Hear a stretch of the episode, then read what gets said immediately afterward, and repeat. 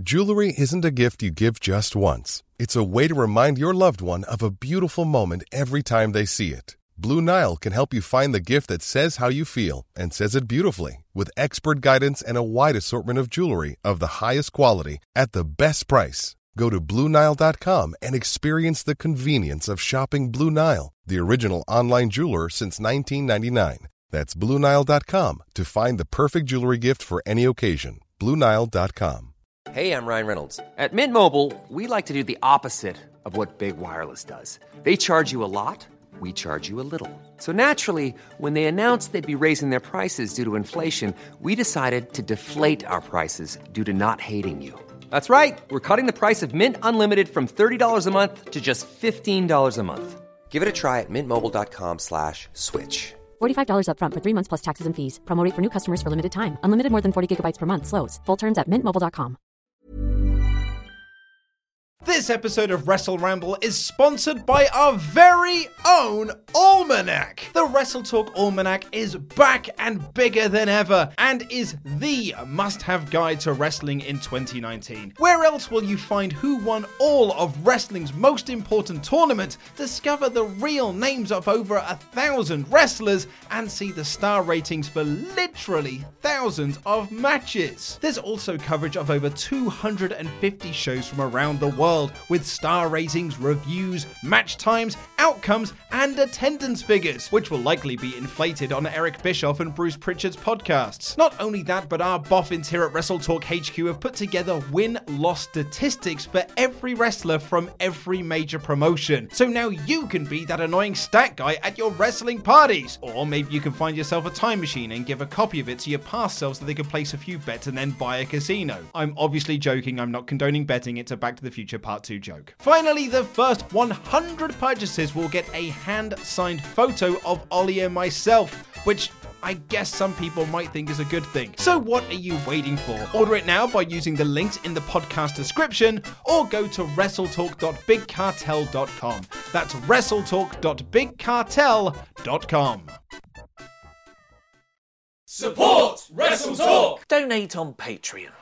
Making their way to the ring at a combined weight of undeniably sexy, hailing from London, the Wrestle Ramble Podcast! Hello and welcome to the Wrestle Ramble Podcast. I am Ollie Davis on a Saturday show. What? And I'm joined by Luke Owen. Hello, Smaff Nation, and a hello to you, Oliver Davis, on this Saturday show. How the devil are you? Slightly hungover. Oh, mate. It's a weird one. I woke up hungover, it went away, it, and then it comes back for a five minute period every 45 minutes. Is that why you got a bit low energy towards the end of this record? oh, did you notice? Yeah, a little bit, yeah. Ah. Particularly when you were doing your outro to the video as I well. thought I thought I covered by just shouting louder. No. Sometimes uh, you, if you watch the video version of this, I am dead behind the eyes occasionally. Uh, does that mean you've got no big plans for the weekend? oh, I've got big plans. God, it's just one of those.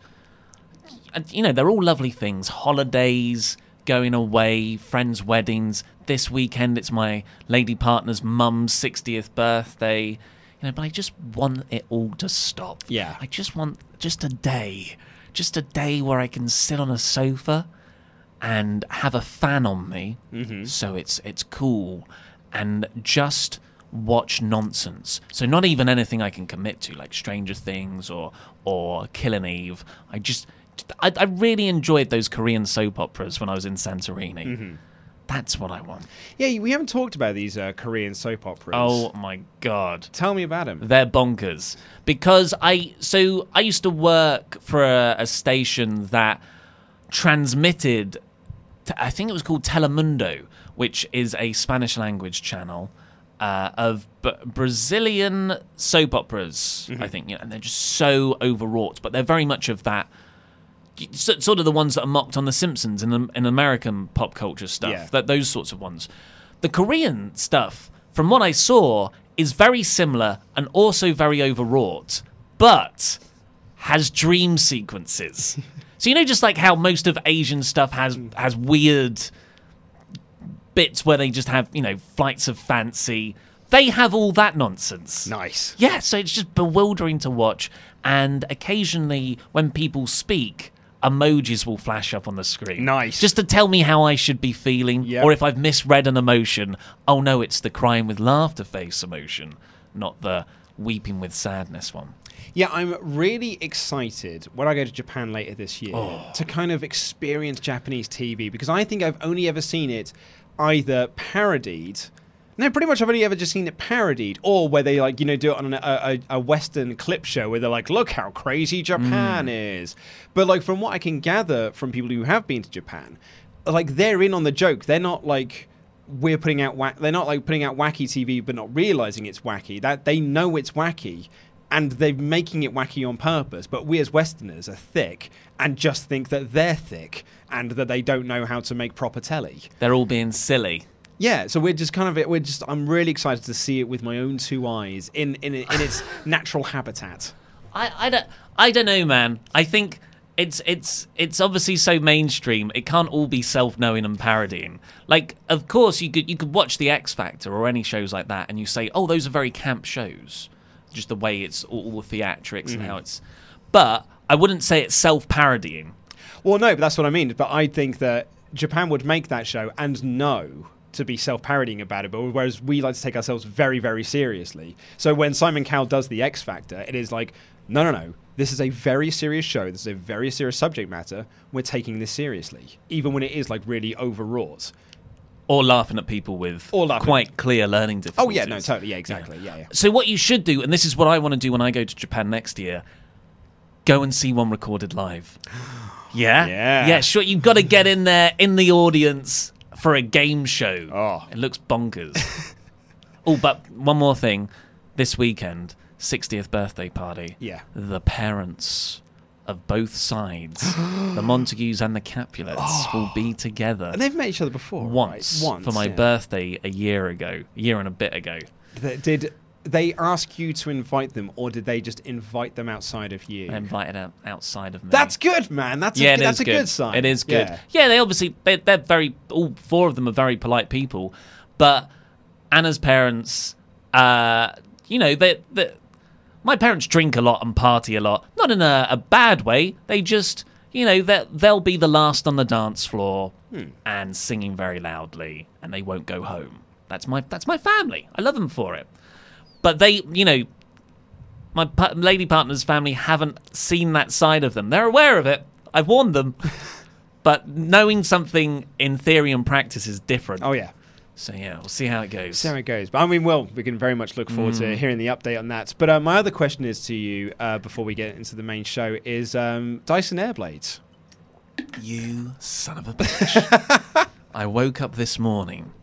And bearing in mind, I don't know how this happened. For the whole week I was away, I only had 20 emails. You did very well. From work. Yeah. It's, it's crazy. I just assumed it would be over hundreds just based on the amount I usually get. Uh, but the. I woke up this morning and I had 38 unopened emails overnight. And I was like, what has gone on here? Oh no, I've done something wrong. That's why my mind, uh, or, or everything's failed. You know, like all those emails just going to be like, oh yeah, your company doesn't exist anymore. YouTube's closed. So that's what I think when I see warning signs like that. Open it up. Every single subject heading was Dyson Airblade, apart from one that said like an important business proposition. I clicked on it and it was also a link to Dyson Airblade. Oh, shout out to that person. Uh, do you want to give? Do you want to name any names? Uh, let me get up my emails. Talk for a bit while I. Uh, well, let's have this from uh, Jem, who emails in to say, Hey, Luke, Ollie, El Fakador, Chopper, Pete, SoCal Val. Am I forgetting someone? Oh, yes. Hi, Blake Ham, you humble bragging piece of crap. Definitely not forgetting a Randy person. Firstly, Luke, I would like to appreciate, uh, I would extremely appreciate if this could be read out on the 20th of July, Saturday Wrestle Ramble podcast, as the podcast would come out on my birthday, Hey. the 21st of July in Melbourne, Australia. So, can I get a happy birthday, please? Congratulations, Feliz Navidad. Yes. Bum, bum, bum. Feliz Navidad. Dum, bum, bum, bum. Feliz Navidad. Bum, bum, bum, bum. Feliz Navidad. Bum, bum, bum, bum. Mazel tov.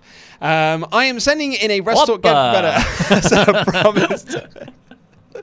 I'm sending in this Wrestle Get Better as a promise to myself, you guys, and the entire SWAF nation to get better. Muscly arm emoji. I am 15 years old as of this email being read out, and while I am at an ideal height and a decent weight for my age at 6 foot, 183 and 70 plus kg, I'm at an ideal height. what a great thing to be happy with. ideal height. Yeah. Yeah. I feel it's like It's not height- too big. It's not too small. I feel like height is a thing that only people who aren't tall enough have an issue with. No one's that. No one's walking around going, "I'm so tall." yes, yes, me. Don't. That was Greg Davies's stand-up routine for like Oh, a good year or so. That's a good point. Uh, anyway, where are we? And he's 70 plus kg. I probably have the stamina of a 15 year old, but I basically have a beer belly even though I can't drink. Okay. I want to do something about this as I play football slash soccer, which requires a lot of stamina. So from the 21st of July, I will start going out to exercise in the spare time I can find from school and also keep a more healthy diet instead of eating hmm. chips every day. I'll be emailing in a couple of months from now with a follow up where hopefully I'll be in a better phys- physical bra- brackets and mental shape. Thank you for the consistent consistency that comes with being the best podcast ever. Stay hmm. swaffed, Gem. So, Jem, the from what I understand, it, of course it's different for everyone, but largely, if you're only carrying weight on your stomach and it's not through alcohol, it's carbs. So all the carbs will just go to your stomach, especially as a guy. So yeah, cut that down. When you said chips, that's a red flag right Yeah, there. yeah, yeah. That's a white carb. Those are the worst. They're the the hardest to break down. So yeah, if you cut down carbs, that should come back. There Well, you go. there you go. It's good exercise. And uh, crunches, uh, like stomach crunches, ab crunches, Hmm. that will certainly help you as well. Uh, do you want to name some people? Uh, yeah, I'll uh, so thank you. Well, not thank you really to Ed Fries, Stephen Detflitz, Jordan Phillip, Brock Baddy, Thomas Adams, Ryan Penn, Ruben Johnston, Eden Sh, Robert Stanley, Joshua Matthews, Donny, D- yada yada yada. The first person to email me, by the way, was must have been as soon as it happened. Five past five yesterday. Yeah, I think the podcast went live at about 10 to 5. Wow. From the mayor of Painesville, Dan. And I got this email, which was a link, and then the brackets just said, I was forced to send you this link. This is pretty expensive. Have a cold day, Dan. Mayor of Painesville, Dan. Best fan in the world. So it's kind of fitting that he emailed me about a literal fan. Yeah. And I, uh, I didn't know what you had done. so, so I just emailed Dan back, unbeknowing. Huh, thanks for this. I literally just bought two water evaporating cooler fans. Apparently, the Dyson one isn't that great for actually cooling the air. Thanks anyway, though. And then I said to Datsun, I was like, God, that's amazing. I was, I was just researching Dyson fans because Laurie was going on at me about them this morning. Turns out they're not that good for actually cooling air. They're good for moving around air, but not cooling it. So that's why we need this evaporating. And I started to tell you, Well, no, it's because as I was leaving the office, I said goodbye to everyone, and you said, Why am I getting so many emails about the Dyson Airblade? yeah, And that's when we came clean and we're like, Yeah, we did a thing on the podcast. When I got home, my wife was like, You're going to be in so much trouble tomorrow. it's all good S word. Anyway, let's crack on into the show, and it's the big question on everyone's mind: Does AEW need CM Punk? Here is the show. Diggity, dig, diggity dog. What's happening, Luke? Okay, so I'd say since All In last year, there have been teasers that CM Punk might be doing something with the Young Bucks, right? And the Bucks have always quite openly talked about it. They've obviously talked about CM Punk said that if he wanted to step back into a wrestling ring, they'd be the first person that he calls. They said that we speak to him all the time. They did an interview recently with uh, Chris Van Vliet where they were talking about how at one point the three of them, Punk, uh, the Young Bucks and Kenny Omega, were sat in a hotel room and had convinced themselves they were going to WWE. But in that interview, also said that we expect Pac will be back by the time we go on TV in October, and we have talked to CM Punk. Not about joint business. No, we just we're always in contact with him. Yeah, they, they've said that forever, going That's back what I mean, yeah. before All Out. It's they're, they're what I mean. always texting. Yeah, all in. It was very much like they. There was even people who thought that Pac or Punk are going to show up at All In. Right, that's what we Yeah. we all kind of like speculated. Turns out, no one did. but it's fine. Jericho did, I guess. Well, there was one. Um, I remember just like two days before that, you know, Pac was announced. Well, Neville, as it was back then, was announced that that his contract with WWE was over in late August. Matt Jackson and Marty Scurll posted a video of them just two days before All In, looking in a toy shop, and they found the Neville figure. That's and they were like, yeah. "Ooh, Yeah. but he didn't turn up." So, so CM Punk has always been sort of like, will he, won't he? He's been very cagey about the whole thing, but has recently been more talking about, hey, never say never in the world of professional wrestling. Never say never about me stepping back into a ring again. And then he had that wrestling return recently. Do you remember this? You might you might remember this better than I do. Oh yeah, well it wa- it was one of many. So this For was Silas's Young promotion, right? Yeah, this was back in April. It was at a venue that was about to be closed down, and it just so happened to be the venue where CM Punk had one of his first matches. So for sentimental reasons, apparently, he ran in at the end of one of the matches in a mask, hit a GTS, and ran out. Mm-hmm. A very sloppy looking GTS It was a little bit, yeah. very sloppy getting in the ring. But hey, he's had he's had time. But no one thought anything of it. It was only when Silas Young said, "Oh yeah, it might have been a punk." Yeah. there, and, and then it was like obvious. And then more reports. I think Sean Ross Sapp said this. Said there were at least two other occasions where he's done this since 2014. Yeah. So, you know, he stepped back into a wrestling ring. And then we got the announcement on Thursday Here's the big one. that CM Punk will be part of StarCast 3 with a live mic, and he's going to do an interview there. Um, they have he, he was at StarCast one last year, but that was part of Pro Wrestling Tees. wasn't really connected to StarCast. Just Pro Wrestling Tees also had something on at the same time.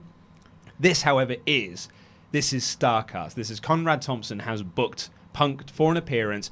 Don't know if he's doing meet or greets yet, but he is going to do an interview. Um, and the two aren't connected. Obviously, StarCast and AEW are not connected. We do have to make that clear, otherwise Booker T gets very upset and Dave Meltzer gets a lot of flack. So we've got to make it very clear they're two very different things. Yes, they are separate companies, but they they have a working relationship. They have only ever run shows together. Yeah, it's like saying, oh, New Japan and Ring of Honor. Of course, they're separate companies. We can all see that. But they work together all the time, exclusively. No, there are no other conventions also running alongside All In. There are, or, or AEW. There are no other wrestling promotions running with StarCast. So they are linked. This isn't crazy speculation, people. Well, tell that to Booker T and Conrad because they got very upset when Dave Meltzer accidentally printed that Booker T had pulled out of All Out when he meant to say he'd pulled out of StarCast. And Conrad was like, We're not connected to AEW. We just happen to run fan conventions on the same weekends that they run their big shows, basically in the same building as them. Yeah. He got really upset about it. So, CM Punk confirmed for StarCast. This much we do know. The next night after that is All Out. And this is this is AEW's big show. Double or Nothing was a huge show for them. This is much much bigger. This is like our final stop before we get to TV. And the big angle they had to close out Double or Nothing, the one that got everyone talking about it the following day, other than people saying like, "Man, that was a really good show. Can't wait to see what they do next." Was Jon Moxley debuting at the end of the night, attacking Jericho, attacking Omega, setting up Mox versus Omega for All Out. So who's to say, now that they're heading in towards TV in October, that they're not going to bring in a certain punk to drum up some really big mainstream interest and get people's eyes on the product when it debuts in October? he is, without a doubt, without question, the only name out there that that would matter really in terms of people who have left because everyone's with a company at the moment. And see, uh, of all the people who have left WWE, they've all either come back or faded into obscurity. Like you know, Big Cass and Enzo Amore. They're not. They're not really draws. Alberto Del Rio. He's off doing whatever he's doing at the moment. But CM Punk has always maintained this air of mystique and real significance, especially in my eyes. I'm very transparent about this. I love the guy. He's one of my heroes. I'm borderline obsessed with him. No, obsessed with him for, for four, five years I- when he was on top of. WWE. I was thinking about you while I was making this thumbnail because I was just getting up this picture of CM Punk and I was like, that is going to be a picture that will just make Ollie Davis smile. I d- he's a handsome guy. He is a handsome The guy dude. can go through any haircut, any form of facial hair, and I when like he, it. Even when he had that Wolverine mutton chop looks, and I was like, oh, I'm not sure about this one, Punk. One of but the he still pulled it off. One of the sexiest images I've ever seen of a man is CM Punk in only his Y fronts, down by the ring, being chased around by Booker T or something at a house show in a in a dark match, like after TV segment thing. Yeah. I love the guy too much. And we, you know, there's the, the, the long running joke of CM Punk to AEW confirmed, CM Punk wrestling return confirmed. It's big, which, which is a joke at you know our expense as well because we just we just want him to return. I want him to return. I was going to so say, I think the joke very much is on us because we are the people that are always sort of like doing the thumbnails, doing the teaser. Will he return? Punk tweeted out this. Does this mean a wrestling return? So when we are going like, CM Punk to AEW confirmed, we're very much parodying ourselves, constantly saying these sorts of things, and wrestling media constantly Yeah. saying these sorts of things because, as you say, he is a guy that for the last five years has had his social media scrutinized, being like, what does this mean? What does this tweet mean? He said the word wrestle. Does that mean he's returning? He's going to be at Ring of Honor because they've got a show this weekend? You know, something along those lines. He's a, yeah. He uh, a few- about a month ago, he went on a bit of a Twitter rant. I think it was when you were in Peru. Actually, you might have missed it, where he effectively had a go at people for this. He said, "Look, why can't why why do I have? To, I I want to tweet about movies. I want to tweet about ice hockey, and every time I do that." I'll have a few conversations with people and then boom, everyone floods it. When you're coming back to wrestling, what do you think of AEW? I just want to talk about movies or this. Stop talking to me about wrestling. And I would that I'd feel sim- sympathetic with him. I do too. but two weeks before that, he posted up like a, a Snapchat story thing or a Twitter video. I don't know what the social media things are. Of guys, guys, big announcement. I've got the latest star going to AEW. And it was an obscure Smoky Mountain Wrestling mummy character from the 90s. So he does stoke those fires. Last year, he was he kept on posting all in graphics, Yeah. which coincidentally was also the Chicago Cubs, his beloved baseball team, their slogan for the year. Yeah. But it was also all in the the first pre, well pre-log for AEW. So he he does bring this upon himself. I'm probably he, he doesn't know which which one. Oh, absolutely. Yeah, no, I feel I feel sympathy for him in in all cases, really. Even if when he is sort of stoking the fire, he is very much bringing it upon himself. But then there are times where he's like, "Oh, I want to talk about this." People want to talk about uh, when he's coming back. Like even when Starcast Three was announced, and their logo is the Chicago flag, is like the middle third. Everyone was like, "Oh, this means CM Punk's returning, right?" Like, and that it almost feels like it's just that's now the the done joke. But imagine at the end of All Out, CM Punk, you start to hear, you just hear wana wana wana wana wana, bada, and then Living Colour plays, and Punk does come out in a front of. In, well, I wouldn't do that bit. I would just do the whatever. Just do the proper intro, and then you have CM Punk come out the first time in front of a wrestling crowd, like you know, as CM Punk in Chicago of all places.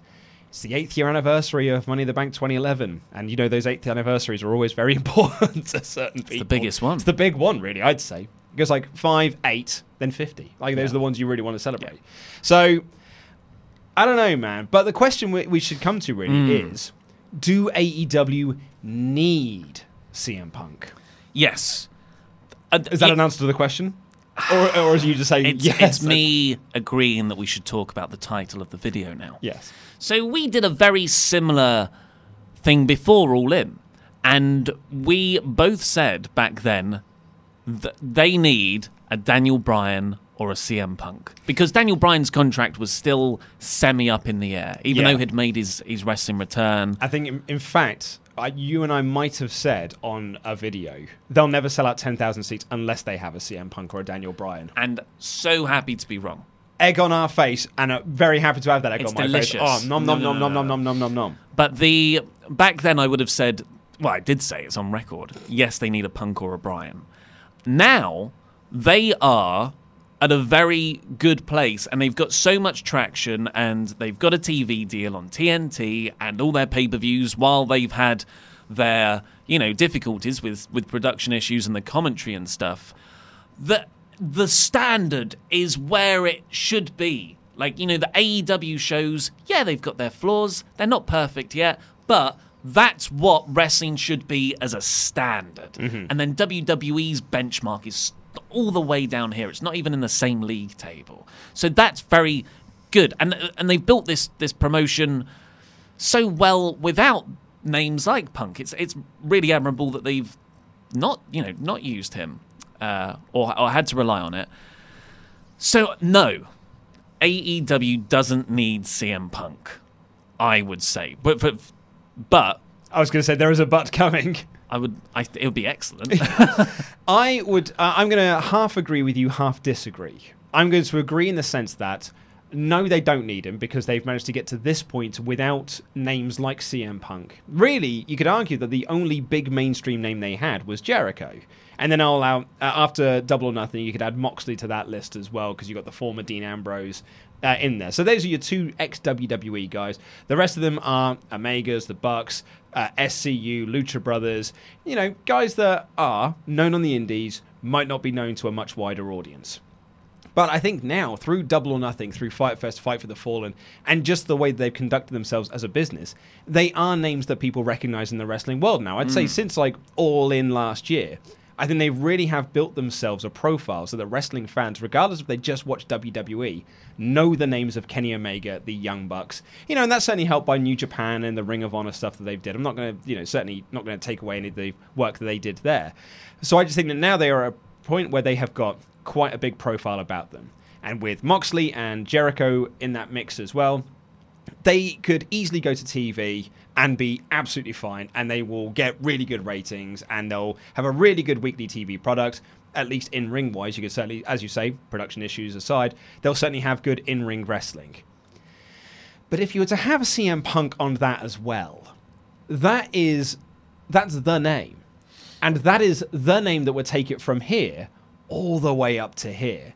So not only are you then like, man, this TV show should do really, really well, then you're like, this is must see television because it is the wrestling return of CM Punk. And that is where I sort of that's where I fall on this. I don't think they need him in principle. But if they did have CM Punk, then that is going to be like that's stratosphere levels. That's what I said. Yeah. Yeah, yeah. Towards, towards that effect. I so what do you think if you had to bet is he go- so that obviously he's it's not it's gonna, It's going to be the question on the uh, bonus. The bonus question for uh, yeah, yeah, yeah, for forever now. Uh, obviously, I don't think he's gonna say at the end of this interview at Starcast. By the way, I'll see you um, tomorrow." I'll see you tomorrow because that just flubs one of the last remaining great wrestling returns you can fantasy book. Yeah. Like when Kurt Angle came, I, I had so many ideas for Kurt Angle, and it was just, oh yeah, he's in the Hall of Fame now. no.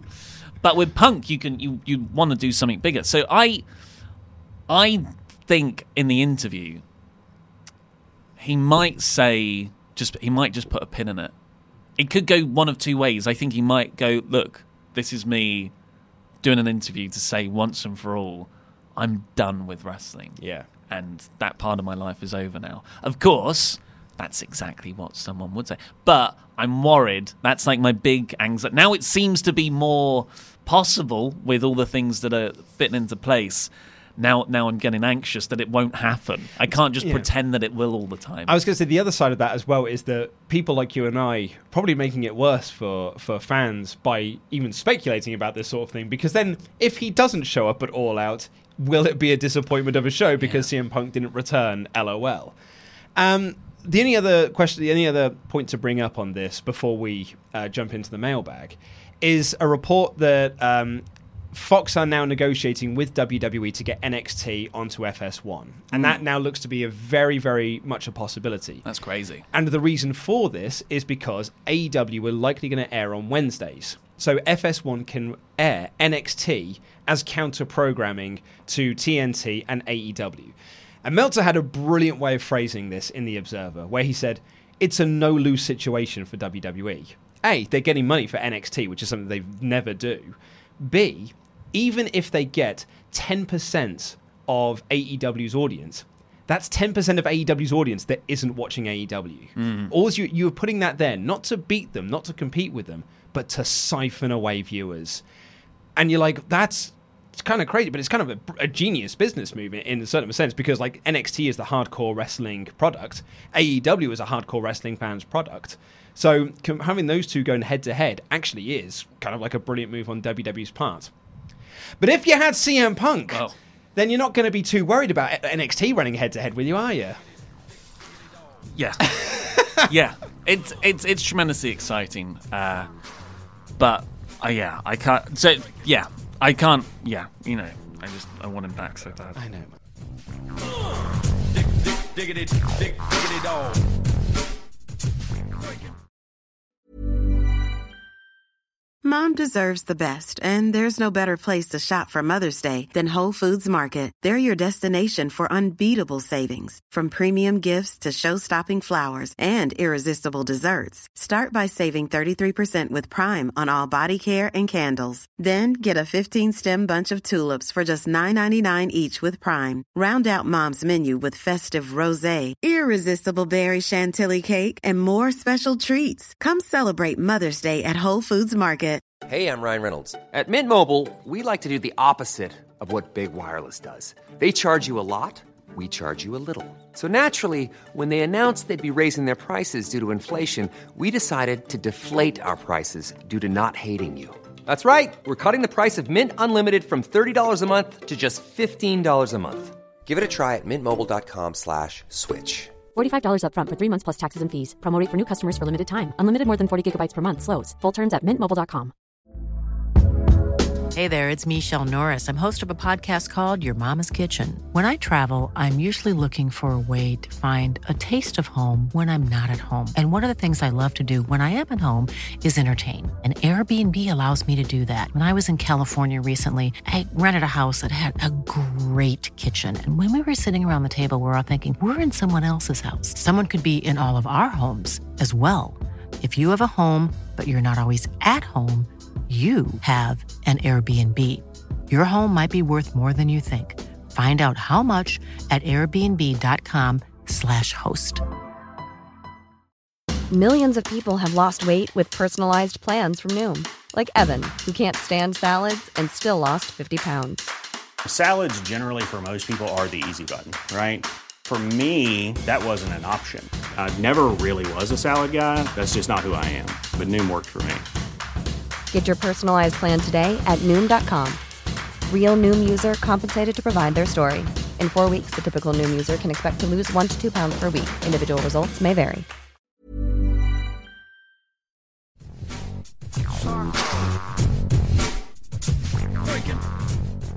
If you want to submit a question to the mailbag, all you've got to do is become one of our awesome pledge hammers on Patreon at any dollar amount. Head on over to WrestleTalk. No, head on over to patreon.com forward slash WrestleTalk and you'll get involved with Patreon. I was about to plug the almanac there. I was about to say Big Hey, Cartel. it's a great Hey, it's a great book. while you're doing that, go to WrestleTalk.BigCartel.com. It's a good book. Uh, this question comes in from Austin Tussey. Which real life wrestlers would you pick to be a good fit in CGW? I'd probably go for Orange Cassidy or Joey Ryan. Oh, those, those are very good shout, both of them. Particularly, they, they, they feel colourful in a way that CGW would. Uh, we'll get CG Dub next week. Yeah, We've got too, too big a mailbag. Unfortunately, yeah, the mailbag was very, very full today. Um, I would go for um, Chris Brooks. I think it's a good shout because he Mm-hmm. would be, he'd love it. Like he would absolutely love like the comedy aspect of it and how crap it is. But obviously, the real answer we're looking for here is CM Punk. Yes, Yeah. yeah. CM Punk would be the, the one to push those ratings into the stratosphere. I think Santino Marella is Yep. an excellent comedic Yeah. performer, so I would also say him. Uh, I can't remember if you were here. I went on a bit of an Orange Cassidy kick. Um, A very low effort. a very one. low effort kick. And I just watch match after match after Uh. match. I fell into a bit of a YouTube hole of just watching lots of Orange Cassidy. It's easy to do with him. He's so watchable. Mm. He's great. Uh, this comes in from Nate, who says, "Hello, Ollie, Luke, Laurie, Pete, Randy, Andy, and housemate Simon. I finally became a Patreon member to ask you a question. Do any of you listen to Jim Cornette's podcast? He can be very dated in what he believes is good wrestling, but he also is a walking encyclopedia of wrestling knowledge and keeps up with current promotions. He is commonly, uh, commonly not a fan of the Young Bucks or Omega and sees their styles as very gimmicky and catered to a audience. One of his criticism got me thinking was um, was their brand of comedy. He doesn't see much of a difference between WWE's hokey S word and the Librarians and Nakazawa Fyter Fest promos and gaming moves slash costumes. He doesn't believe their style of wrestling will age well. What will we say in 20 years when we go back and rewatch the matches from Double or Nothing or Fyter Fest, Fight for the Fallen? What is your opinion? He's got a follow up question, which we'll get to after you've answered that. I totally agree with the librarian stuff. It's not funny. Uh, it really doesn't work. It's and fallen a not- bit flat. Yeah, and it's it's difficult because the whole crowd w- wants to love everything, and you can see themselves like. No, I'm gonna, I'm gonna force myself to laugh at this. It's like watching Will Ferrell movies late 2010. You Mm. know, it's just the, I want to like this man, but it's not funny. The Step Brothers in that period. No, that was way before. Was it? Oh, thank God for that. I was going to say, don't be, Yeah, whoa, don't be whoa, bad whoa, whoa, mouthing whoa, whoa. Step Brothers, Yeah. Um, but the I watched The House. You see recently. Oh, I uh, see. it's right. Patchy. I like Jason Mantzoukas in it though. Yeah, yeah. Well, him and everything. Yeah. More Derek. Uh, the, uh, but yes, uh, so the Jim Cornette is, like you say, uh, an incredibly smart person, Hmm. and he has his particular style of wrestling that he enjoys and what he thinks wrestling should be. I guess the the problem with that is that wrestling is much larger than one viewpoint. Yeah.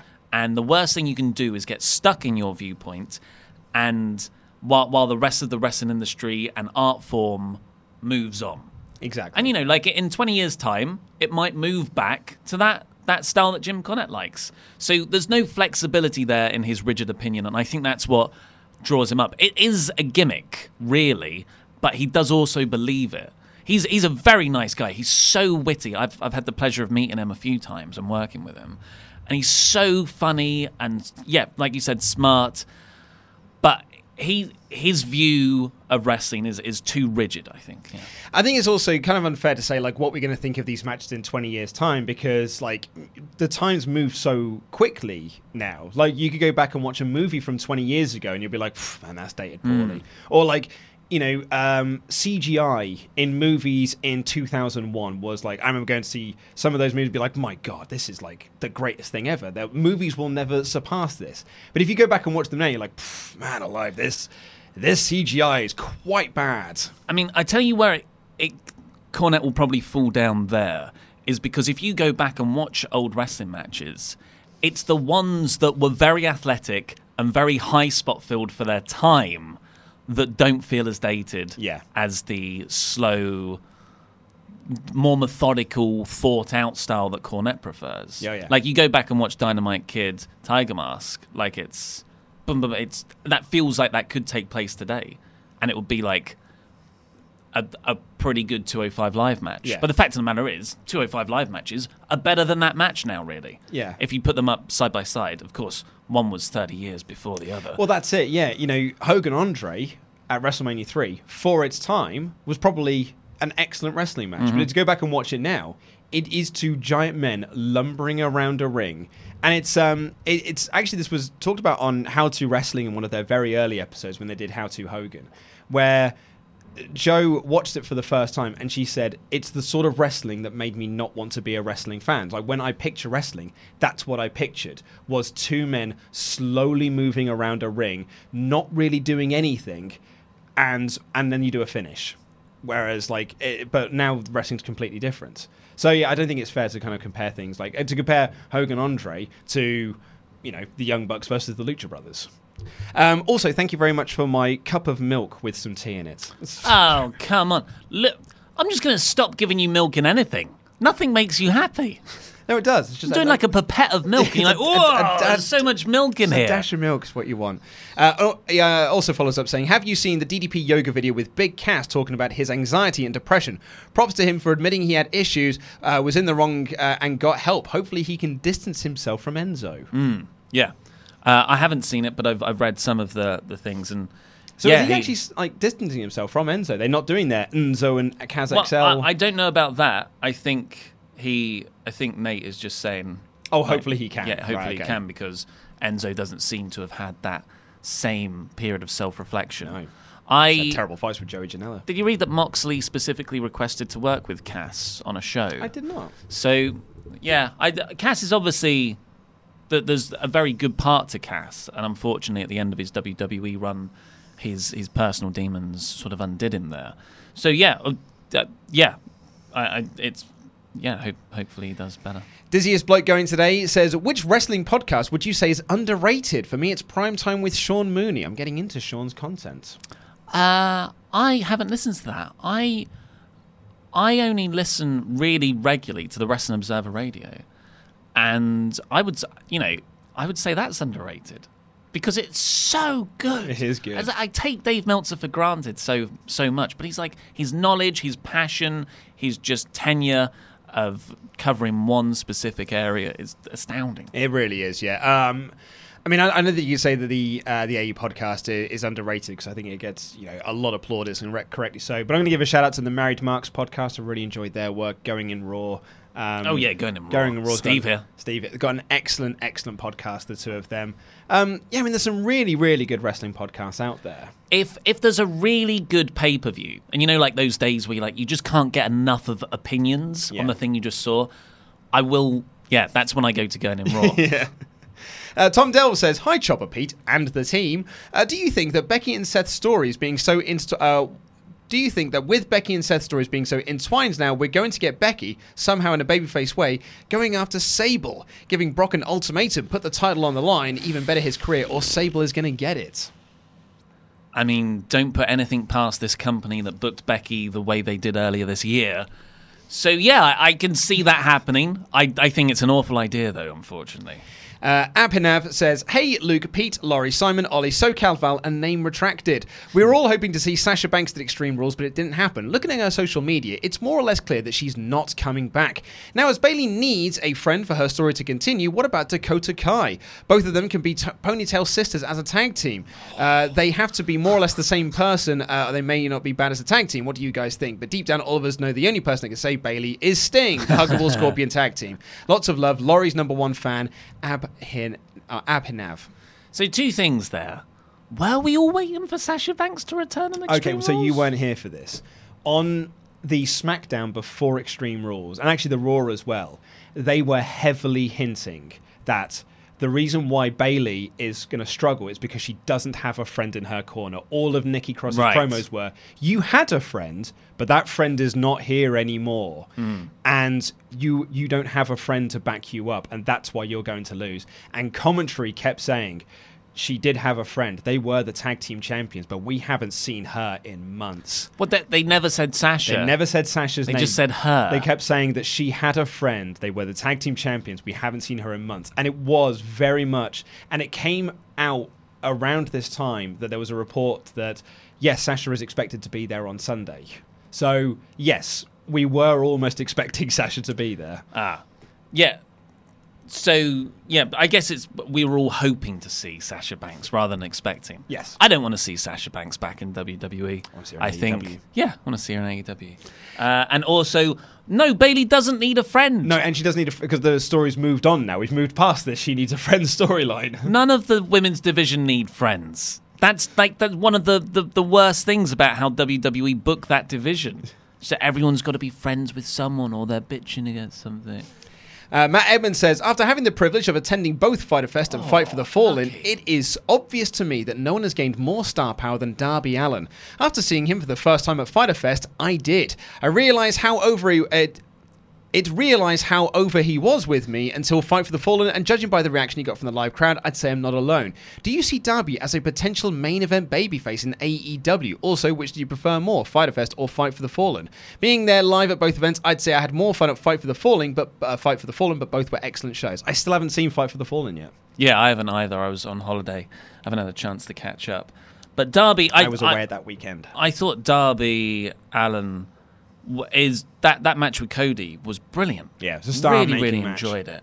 And yeah, I, we'd seen him at Progress uh, earlier in the year, Darby Allin, and he was he, insane there. I just keep on thinking about that insane trustful back bump he took Yeah, on like the, the- the ring apron. thing, yeah. Incredible.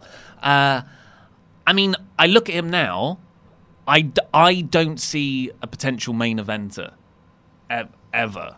But that's not to say that that can't happen. And he, you know, Kofi Kingston is the WWE champion right now. These things can happen. But at the moment, I, I just see him as sort of a, a very, very good mid carder. Yeah. Just because he, yeah, he, the, the guy is very, very small. But there is always time. Yeah, There's And always know- time to build. Yeah, and, and not to say that small, if, if you're shorter, you can't become really over in, in the main event spot, but it is a lot harder, especially because he's not just short, he's, you know, he's very thin. I think he can certainly get in there with main eventers, but I don't think it's going to be something that happens in the next few months. I think it's going to be something that you build over the next couple of years Mm. and really build like a cult following behind him before Yeah, you then could- push him into work. that sort of main event spot. Um, Chris Thorne says, "Will WrestleTalk ever have a shake-up for the Rambles? I've enjoyed the different pairings. I'm glad someone did. Uh, While Hmm. some of you lads have been on holiday, but I'm glad to get you originals back. Maybe every now and again it could be shaken up. Also, why isn't Pete in the Patreon banner with you guys? Hashtag Push Chopper Pete." Uh, because we made that, we should probably update the Patreon banner. Well, we were also going to update the YouTube banner as well, but, but I, I figured that we would wait until we were doing all of them at once rather Yeah. than do it. Uh, so when when we do one, we will do all of them. Yeah, we, we, I still need to book this photo shoot that I want to get us all on. Uh, the, the rambles, I personally, I the podcasts I listen to, I prefer it when it's always the same people. So, and and from everything I've researched, I think that's what the audience want as well. So we will only ever shake up when we have to for scheduling reasons. Otherwise, we'll stick to the norms. Absolutely, I will agree with that. Uh, I do have another uh, comment here, but I don't think I put down your name, so I'm going to come back to that one. But I'll, I'll do Scott's message first. But it said uh, uh, it could be worse if Bishop was in charge of Raw. He probably would have had Lesnar drop the belt to Hogan now at the reunion show. in all seriousness, note, I hope you agree with me that Seth and Kofi have suffered from a lack of a big name feud. Unfortunately, because of the recent 50-50 booking history, there really are no dominant heels to put in these spots. At this point, I feel like you could only concoct uh, a mid-card feud, no matter how big it appears on paper. Kofi Randy could generate heat, but outside of Triple H putting him over at Saudi Super Bad Blood Money in the showdown, it's not like he's been built as anything dominant in recent times. Joe should feel like a big feud, but he do- all he does is lose title matches, hopefully leading into New Day, uh, New Era version 164.5 or whatever it is. Uh, character. De- excuse me, character development improves. There is at least some hope uh, with the recent reformation of the club. AJ can generate the heel heat that is missing. Maybe with the Planeteers dropping the tag belts, we can get Brian back into the picture with Kofi because he's so damn good. That said, I wasn't disappointed in any of the shows this weekend. They were all very fun to watch, obviously referring to Fyter Fest Evolve and Extreme Rules. This is the first time I got to see Evolve. Uh, they're going to be here in Michigan in August, and it convinced me to check it out. So maybe I'll give you guys a first person review come that time. Take care and thanks again for all the amazing content. I may need to start a support group for my Wrestle Ramble Extra Addiction. Uh, I don't think it was a question in there, Scott, but um, there's a good mailbag uh, note nonetheless. Yeah, it was uh, have Seth and Kofi. Oh yeah, Oh. he just said he agrees. Yeah. Yeah. Huh. yeah, I agree with us. Uh, agree with us as well. Um, where do we get to? Dwayne Cooley says, Hello, Swaft Nation and Wrestling Talk. This hit me before I watched Fight for the Fallen on Sunday. I'm a fan of Cody and know how good he is, but I seem to struggle to get truly invested in his matches. For instance, his match with Dustin at Double or Nothing and the Bucks at Fight for the Fallen, and even his matches with Omega were a bit too slow and hard for me to get into. While his match with Darby Allin I enjoyed more than those other two combined, is it the story of the match I'm missing, or is Cody's wrestling overrated? What do you guys find the appeal of a Cody match to be? P.S. He does add, P.S. I am a fan of Cody Rhodes. Just want to reiterate that. I I, lo- I love that bit at the end, but I, yeah, I don't see the appeal of him wrestling. I find his matches very boring. Huge fan. um, it's so I for me, I like Cody Rhodes in WWE. He was always there was something about him. Like he was always the guy that I wanted to be pushed more. But then when he left and he did his amazing work rate around the independent scene, he was it because he was just brought up through that WWE system. Really, he never. He, he did seem out of place initially. I felt Yes. beyond like but he had the work rate down in terms of just doing show after show after show after show but he had a different style to what was getting everyone else over Mm-hmm. because he was sort of wrestling the WWE style but he's learnt and he's modified it and what I think he's come out as now uh, and th- through that sort of Ring of Honor period, where he was a fantastic world champion. He's he's a guy who's very good at presenting himself with the, the blonde hair, the suits, Brandi, the dog. It, it's just uh, uh, is it Ghost the dog? Pharaoh. Pharaoh. Uh, it, it's just a really good way of packaging himself. But I think he's leveled up so much in in ring wrestling. And when I watched that Darby Allin match and the Dusty match, Dustin. well, Dustin, sorry, my, two of my favorite matches. Like he's had my favorite match of the first two AEW shows, which I never thought I'd say, is because he does slow it down and he is wrestling an 80s style match, all based around psychology and storytelling in 2019 with, Yeah. a, with a bit of a modern twang. I love it. And it, I love it even more because it's so different to the wrestling on the rest of the card, which is a lot more high paced, spot filled stuff. That I'm completely in agreement with you, and I think that that's the appeal of a Cody match to me is that his wrestling style is different to everyone else's on an AEW show, and I really like that. And I, hmm. I going into I've, I've been on record saying this going into Double or Nothing, him versus Dustin was not a match I was particularly enthused by. Um, I love both guys, but I'm like, yeah, you know, there are matches on this card that I'm more looking forward to. Young Bucks versus Lucha Brothers, Omega Jericho, for example. Um, but actually, it was the best. It was my favorite match of the night. It was unbelievably good. It was so great. If that is not in the top 10 matches of the year, I will be stunned. Mm. I'll be absolutely stunned. So, yeah, I, I think it is just, it's a very different style to everyone else that's on the card. In terms of emotional moments, I, I don't think anything will top it. No. Like in like Kofi's title win at WrestleMania, that was really great and cathartic.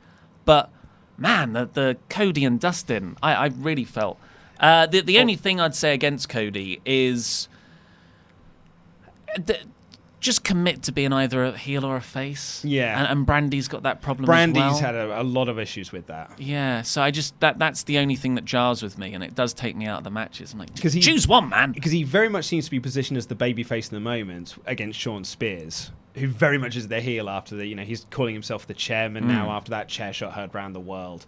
Um, the interview he did with JR on um, Road to All Out was great. Really, really good. Where he unveils Tully Blanchard. Yeah, I know, yeah. as his manager. Um, sorry, the, uh, the the bit that I missed actually was from um, uh, Chris's original point where he just said, "I'm a new Patreon member. You guys helped me through quite a dark time while I was unemployed, and I'm finally in the position to donate to you guys now. I'm loving all the extra content on here as well. Very worth it for nearly five pounds. Oh, because it's five dollars. Um, so that was Dwayne's question. Uh, Martin Dwayne. says, uh, "Do you think Vince is ultimately unsatisfied with NXT?" Let Doesn't watch it. Let me explain. NXT is ultimately still a developmental brand for WWE. Therefore, it stands to reason that the top guys in NXT should be expected to transition into the main event of Raw and SmackDown, or should it be expected to transition into the main event of Raw and SmackDown? However, since 12, 2012, only three former NXT champions have either won the WWE or Universal Championship. As NXT is catering for a different audience, is Vince frustrated with the talent coming through? And perhaps this is the real reason why he didn't. Uh, why, tri- um, why Triple H didn't get an executive director job? Uh, no, no, no. I, I, I don't think he really cares about NXT. No. and he repackages. If if he he he would keep the characters as they are, as opposed to just completely butchering them on the main roster. If he thought that way about NXT, so I don't think that the the, the reason I don't think Triple H has been put in one of these roles is just because it's it's more of a political move. If Triple H is going to take over the running of the company, and if Vince is thinking of stepping aside for the XFL stuff, just don't put him in now where ratings are still on the down down slope Yeah. and, and all that. I completely agree with you. Also, I think if you were to put Triple H in one of these executive director spots, when he, Vince then steps aside, uh, if Vince steps aside for the XFL, then you're just going to have to find someone else to replace the role that Triple H has vacated so he can go and take on Vince's role. Mm. So yeah, so I, just, I think it's a it's a political move more than anything. Uh, Marco Tallon says, "Who has the most punchable f- uh, punchable face in professional wrestling today?" My vote goes to MJF, but a smug Prince Pretty is pretty good too. The Miz, always the Miz. Yeah. Even as a baby face, the Miz, he's just got this fantastic punchable face. Uh, my answer is Adam Pacitti.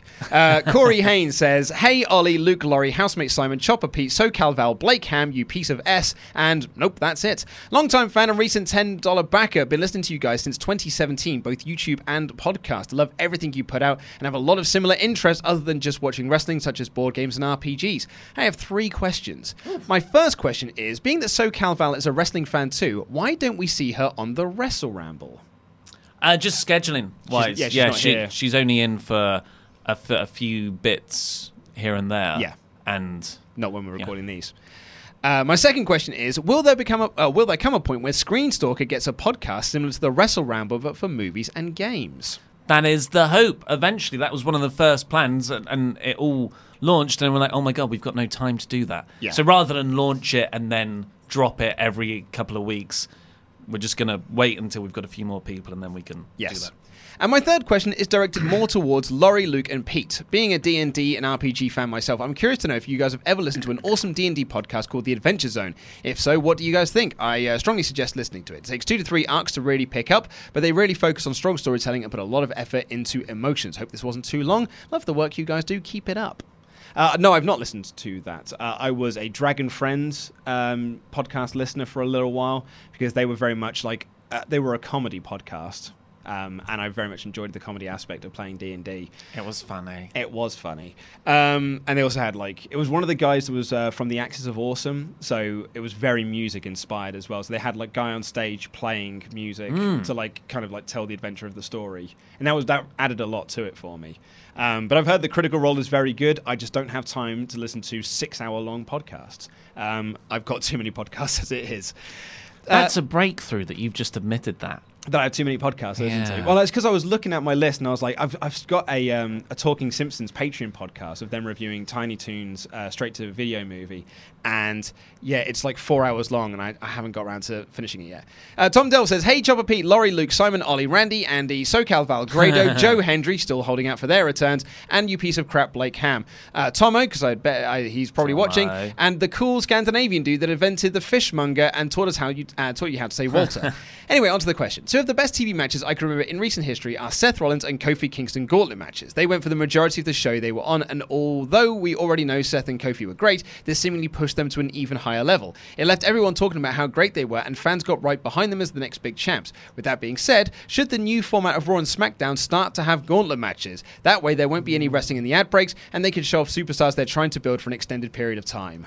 No, it's not hard to structure a wrestling show around ad breaks and not have the ad breaks Ollie, interrupt the wrestling. it's so difficult. You do. You don't. You don't need to. You don't understand, Ollie. It's harder than you think. stipulations should really only be used when there is a storyline reason for them. And that could be because the title or championship they're fighting for, or number one contendership, or something with stakes dictates it, or it is an element of a personal feud between two people. Not to, to justify when to say Raw rolls on after this. Yeah.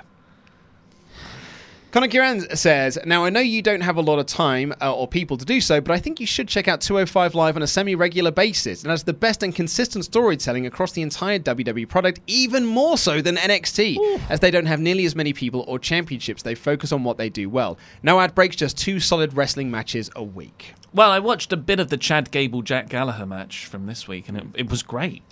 Yeah, but um, I, I, a lot of people said that I needed to check out the Drake Maverick Mike Canella segment, but dude, they're jokes. Like it's Mm. hard to like sit there and take them seriously when one of them was beaten in less than a minute by Zack Ryder, and the other one was being pinned in his pants in a hotel room because he was going to prematurely ejaculate in front of his wife. Like it's then for them to stand in a wrestling ring and be like, "Take us seriously." now. I'm like, I don't think I can. Yeah. this is, this is very hard for me to take you seriously. That horse has bolted, my friend. Uh, James J. Dillon says, now that Bray is back with a new character, I think he should ditch the sister Abigail as a finisher. What do you guys think would be a more fitting move to match the Fiend's character? Hmm. I like Sister Abigail. I still like Sister Abigail. It's And it's still over. part of the character. Yeah. Because she was in the Firefly Funhouse segments. And Yeah. it's and it's over as his finishing move as well. There was someone in our Raw review that said that Undertaker should give him the tombstone, but I, I don't think he needs the tombstone. I think that he's got a good finisher as is. I would like him to have another move, though. Oh, not saying he can't have another move, but yeah, I don't think you should get rid of that. Uh, do you want to wrap this up, or do you want another one? Let's have two more. Two more. Uh, hashtag Team LOL says, with the Raw reunion coming up soon, do you think any legends will win the 24-7 title? If so, who? I think we joked about this, saying the Million Dollar Man is Mm. got to be one of them. Uh, Far- Farouk might not win it, but he will definitely react Yes. to a title change. And what will he say when he sees it? Good grief. Good grief. Clam.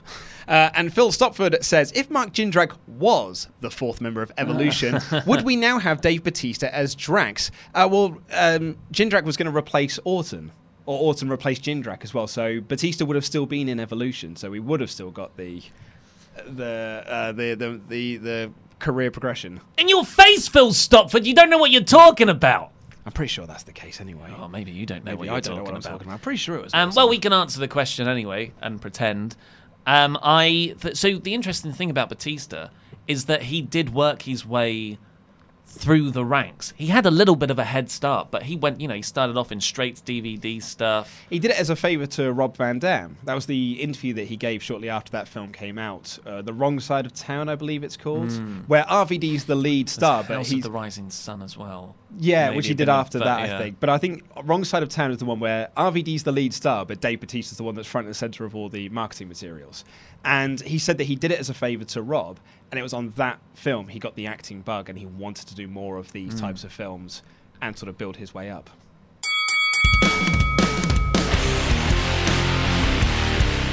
On the subject of AEW, um, which obviously you know is the big talking point of this podcast, got to give a shout out to the Jon Moxley Tomohiro Ishii match from the G1, uh, which was not only uh, one of the best matches of the tournament thus far that I've seen. Probably will end up being one of the best matches of the year. Whoa. It is easily Moxley's best match since leaving WWE. it was terrific. Um, so you, I presume you finished it. I did. Yeah, because I only I only watched half of it with you live, and then I had to watch Invasion 2001. Oh, you lucky bastard! Which was a come down. it's crap. Spoiler for Wrestle Ramble Yeah, yeah, yeah. We'll record on that later. Uh, but the yeah, just the start of that match, they just started shoving each other. That th- from what I saw, it's two men pushing each other aggressively. Yeah. For most of it. Oh yeah, it's Great. It's so good. Yeah. Uh, Tomohiro does a high spot that is very out of character for him, and the crowd go bonkers for it because it's so out of character for him. Kevin Kelly can't believe his eyes. Cannot believe his eyes. It's oh, it's terrific. Go out of your way to go see that match. It's so so good. And I've also heard, shockingly, um, Kota Ibushi versus Will Ospreay was very good as well. I Oh, know it's unexpected. I'm I'm struggling to believe that as well, but apparently it's pretty good. Yeah, I'm sure they left all their necks in the ring. Yeah. and if you want some other G1 shout outs, I'm going to give uh, Ishii versus Jeff Cobb. You're just gonna run down Ishii's match list. Oh, no, no, no. Uh, Kenta versus Hiroshi Tanahashi. Ooh, yum, yum, yum, yum, yum. And um, Tetsuya Naito versus Toriano. Oh, for the for the lols. For very much for the lols. Dave Meltzer did not like it at all. I thought it was terrific. Yeah. Yeah. Um, so that's my anyway. That's my quick G1 wrap up. People say like, why don't you do G1 wrap ups? So there you go. Done it, man. Yeah, we should. So haven't got- We haven't got time. Do we want to actually plug what we're doing on Monday? Oh yeah, yeah. Go on then.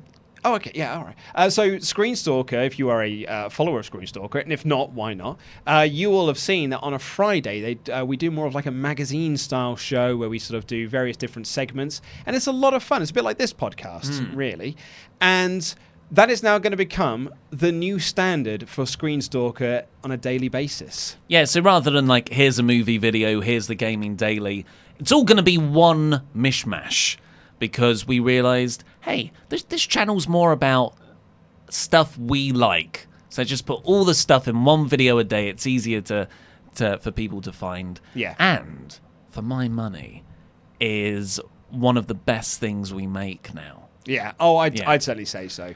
Because the Wrestle Ramble, we just talk. It's two guys talking and we film that. It's pretty low effort. That's pretty Orange Cassidy. Oh yeah. Oh, it, it is the Orange Cassidy of our of our output. Yeah. But that, that's what makes it so great, and, and we love talking to each other and, and to all of you as well.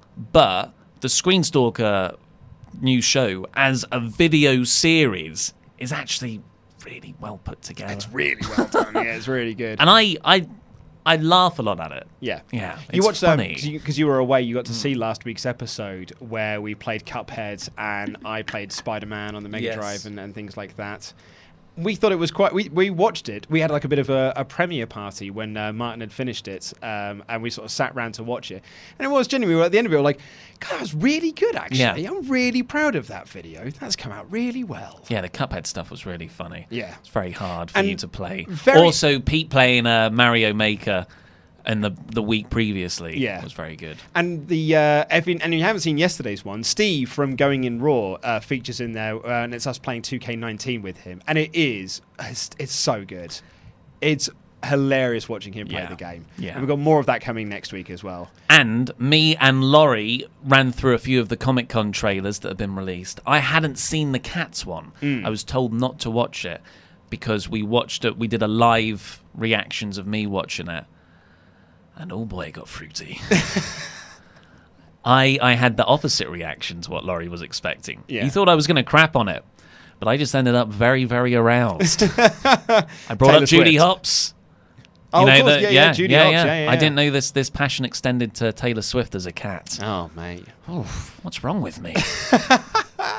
But anyway, on Monday. Oh, yeah. On Monday, uh, the the episode is going to be presented by you and I. It's going to be presented by me and Ollie, Mm. breaking down all the news from Comic Con because we're expecting MCU Phase Four plans to be revealed. The trailer for Wonder Woman eighty four will likely be released, and I'm going to do a nerd out section for the trailer for Jay and Silent Bob reboot. So look forward to all of that. yeah. Yeah. Oh, also, I, I thank you to everyone who has sent me. Lad Bible posted an article today that said that uh, The Dark Knight is officially the greatest comic book movie ever made. thank you to all of those. I, I read the article. There is absolutely no mention of it being officially the greatest one. It's just that it's the eight year anniversary of it, and people still like it. That is that is the crux of that article. It's just that on the anniversary of the movie, people still say that it's good. So bollocks to saying it's officially because nothing makes nothing is official about the article. It's official. People still like this movie. Uh, exactly, yeah, that is what the headline is. It's official. People still like the Dark Knight. That's official. It is, but that's not what, no, the, you that's know what? what the headline says. You know what, what was the actual title then? the headline was Dark Knight is officially the greatest comic book movie ever made. So that should be Dark Knight is anecdotally the best comic book movie ever made. Oh, I'm going to steal that. It's good. I'm going to reply because someone's just tweeted it to me again, so I'm going to reply with that.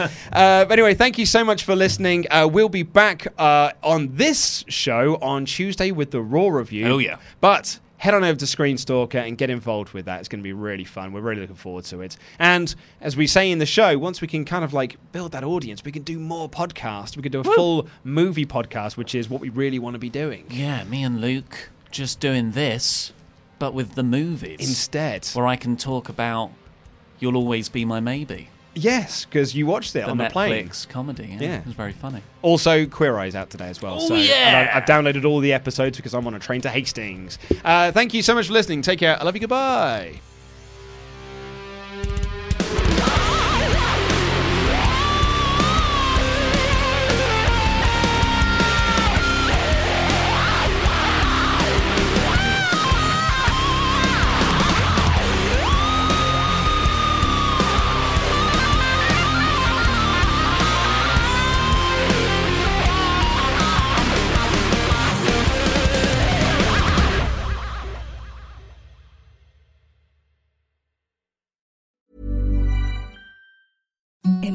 The softest sheets you've ever felt. Now imagine them getting even softer over time. That's what you'll feel with Boll and Branch's organic cotton sheets. In a recent customer survey, 96% replied that Boll and Branch sheets get softer with every wash. Start getting your best night's sleep in these sheets that get softer and softer for years to come. Try their sheets with a 30-night guarantee. Plus, get 15% off your first order at bollandbranch.com. Code BUTTERY. Exclusions apply. See site for details.